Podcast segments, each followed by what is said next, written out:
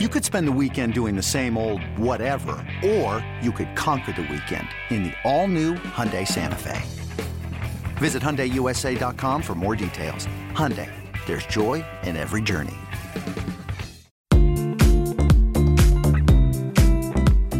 Welcome to MLB.com Extras. I'm Dani Wexelman with AJ Cassavell, who covers the Padres for MLB.com.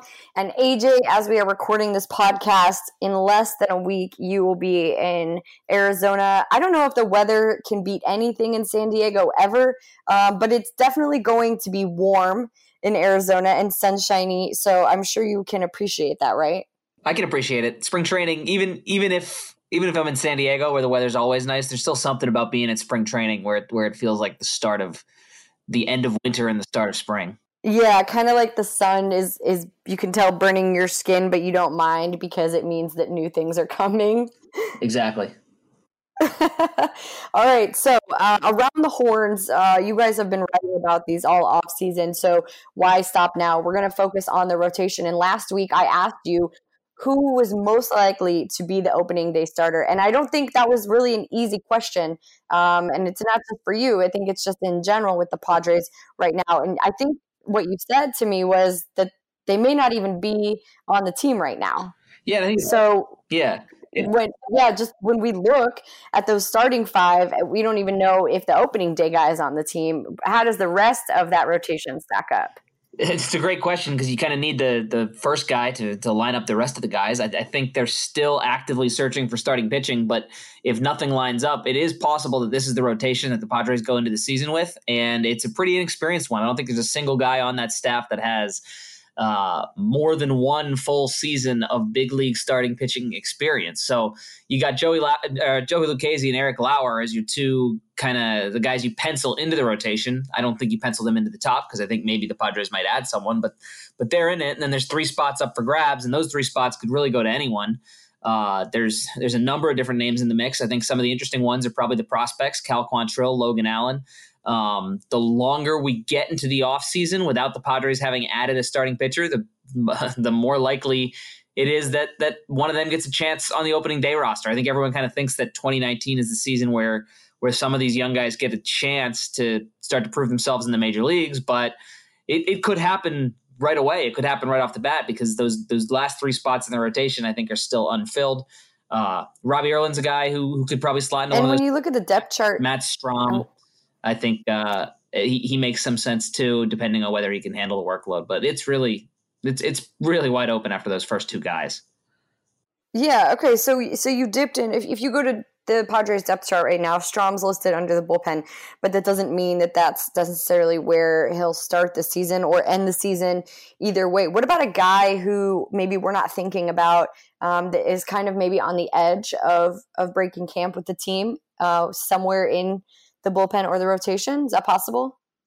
Yeah, I, I think. Well, in, in Strahm's case, he's he's probably a guy that that could slide under the radar as an interesting rotation piece, just because he's uh, his stuff is is so good, and he does it with three different pitches, and he does kind of all the things you'd want to see from a starter. But we just don't know if he has the capacity to start because he hasn't really done it at the major league level. We don't know if he's if he's if he can handle that workload, and it, it's been made pretty clear to me that if he is a starter this season uh, he's not going to be a 200 inning guy. He's he's probably going to be limited. He's probably every now and then going to either miss skip a start or be moved to the bullpen sporadically so that the Padres can make the most out of him because he's coming off knee surgery in 2016 that I think I don't want to say it hindered him last year because he had a really good season last year uh, numbers wise, but it, it, didn't allow him to pitch as often or as or as long as the, as he would have liked or as the Padres would have liked. So he to me is that guy who could he's he's he's got a spot on the opening day roster, but he could surprise some people in terms of just how just where he fits in.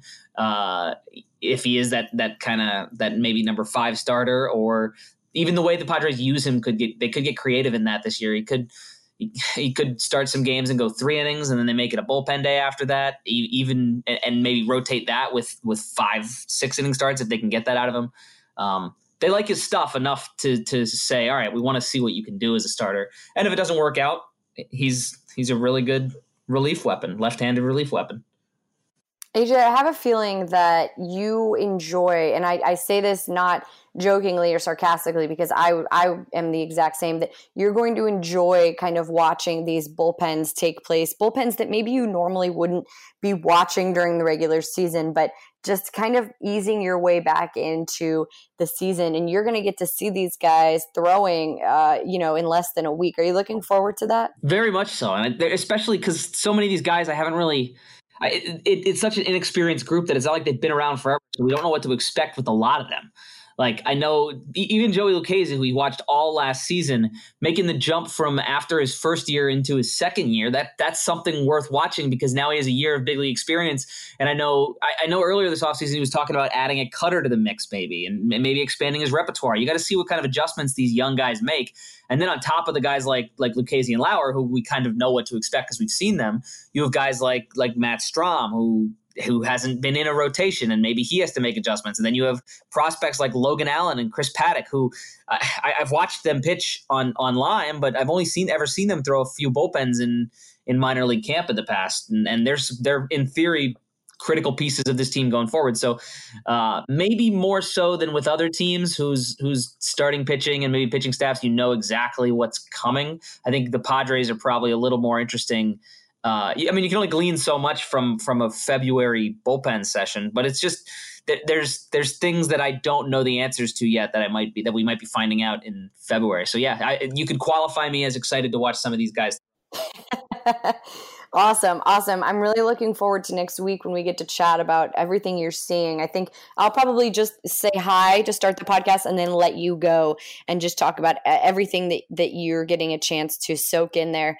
Um, the other thing that, of course, we have to talk about is Bryce Harper because the Padres are still uh, in conversations with him. They had a meeting with him. Did you hear anything about that meeting? Uh, just that it happened. I, I can't. I, I, don't know much. The Padres are being very tight-lipped on the whole situation, which which is understandable. Um, I, I don't know whether I don't know what to glean from that. I don't know whether it means they're they're actively pushing for him or the meeting went really well or whatnot. But uh, I, I can say that their interest in him was and it very well could remain very real. So uh, I, I, don't know what I don't know what to make of of what came out of the meeting, but the fact that they met means they're at least interested in him and and and they've discussed kind of what it would mean if Bryce Harper were to become a part of the 25 man roster. Yeah, I mean that's a huge deal, and the fact that he's still out on the table, as well as Manny Machado, JT Realmuto um, is is still out there as well, not being a free agent, but just out there in trade talks. I mean, these are huge guys. You've got Dallas Keuchel, you've got um, Craig Kimbrel, big big names still out there um, on the market, and nothing nothing is really moving. Do you think that like on a on a scale of 1 to 100 100 being the most realistic that where do you where do you put Bryce going to the Padres right today Oh, not not very high. Uh, I, there's a lot of teams that are going to be competing for him, and, and some that, that might be willing to dip into their resources a little more and have more resources in the first place. So I would put it at uh, let's I'll say ten percent, but that is that is higher than I would have put it in December or November or October. So uh, it's not nothing, but I it, it, the Padres have been pretty quiet in the whole situation. I, obviously, Bryce Harper would be a huge a huge boon to the offense, to the to to to the team as a whole to the mm-hmm. marketing department, but um, I, he's he's just such a he's just such a megastar. But there, there's he, the Padres aren't the only team interested, and and he'll have a few different suitors to choose from. Absolutely. Yeah, the ball is definitely in his court. There's no question about that, especially maybe even more so Scott Boras's court than Bryce Harper's court. Um, but I, I, love, I think it's interesting, it's intriguing, and it's a great storyline. The Padres aren't afraid to add an outfielder despite the amount of guys that they've already got. We've talked about that uh, ad nauseum this this off season as far as um, that situation goes. But they're not afraid. It sounds like to pick up another outfielder and and figure out the rest. You don't pass up on a guy like Bryce Harper. So um, you know, I guess AJ. I mean, do, okay, let's do this. Let's do one more. Do you think that Bryce Harper is going to sign before position players report to spring training? I would think so. I know I, Eric Hosmer last year signed on the he he signed the day before everyone reported, and then he reported with everyone, and his introductory press conference was the uh, was the same day as the first workout. So he finished the press conference and then ran to the clubhouse and and started the first workout with the team. So uh, we could be looking at one of those situations again. I don't know. Uh, I I would if I had to guess, I would say it probably because pitchers and catchers report next week, but position players don't report till the 18th. I believe the first full squad workout's the 19th. I think Bryce Harper signs before then. Okay. All right. Anything else, AJ, that, that we need to talk about before I send you off to spring training? Um, I don't think so. I think there's there's there's a few things we're going to get some clarity on probably pretty soon, and that's that's who's playing where in the infield and what the Padres are doing at third base. Uh, I, I if I had to guess, and and this isn't this isn't coming directly from any of my sources, I think we'll I think once Manny Machado makes his decision where he's going, that's when some other dominoes will fall, and that's when the Padres might be might be prone to make a move for a third baseman. So I, to me, that's that's the next question on the agenda. That's it, it's not as big and as interesting as as Machado and Harper, but what is if if those guys aren't there, then what what the heck do you do at third base, and how do you fill out that that starting lineup? Okay. All right. Well, let the excitement begin because the next time you and I get to talk, it will be all spring training for the next couple of weeks, seven weeks, and then the season will be here. So I'm excited, AJ. And I think we made it through the off season. We survived it. Um, uh, please send some sunshine my way. Um, and if you have been living under a rock, for the past couple of months, Padres.com to catch up on everything that's been going on, especially these conversations that are happening with Bryce Harper. That's the juiciest uh, stuff going on right now in baseball, I would say. So, AJ, I appreciate your time and knowledge as always. Yeah, thanks. I'm, I'm excited for the season. I'm excited to have things to talk about that are actually happening on a baseball field. That's right. That's right. We will bring you the latest and greatest next week. So make sure to tune in. I'm Dani Wexelman with AJ Cassavell. Talk to you guys next week.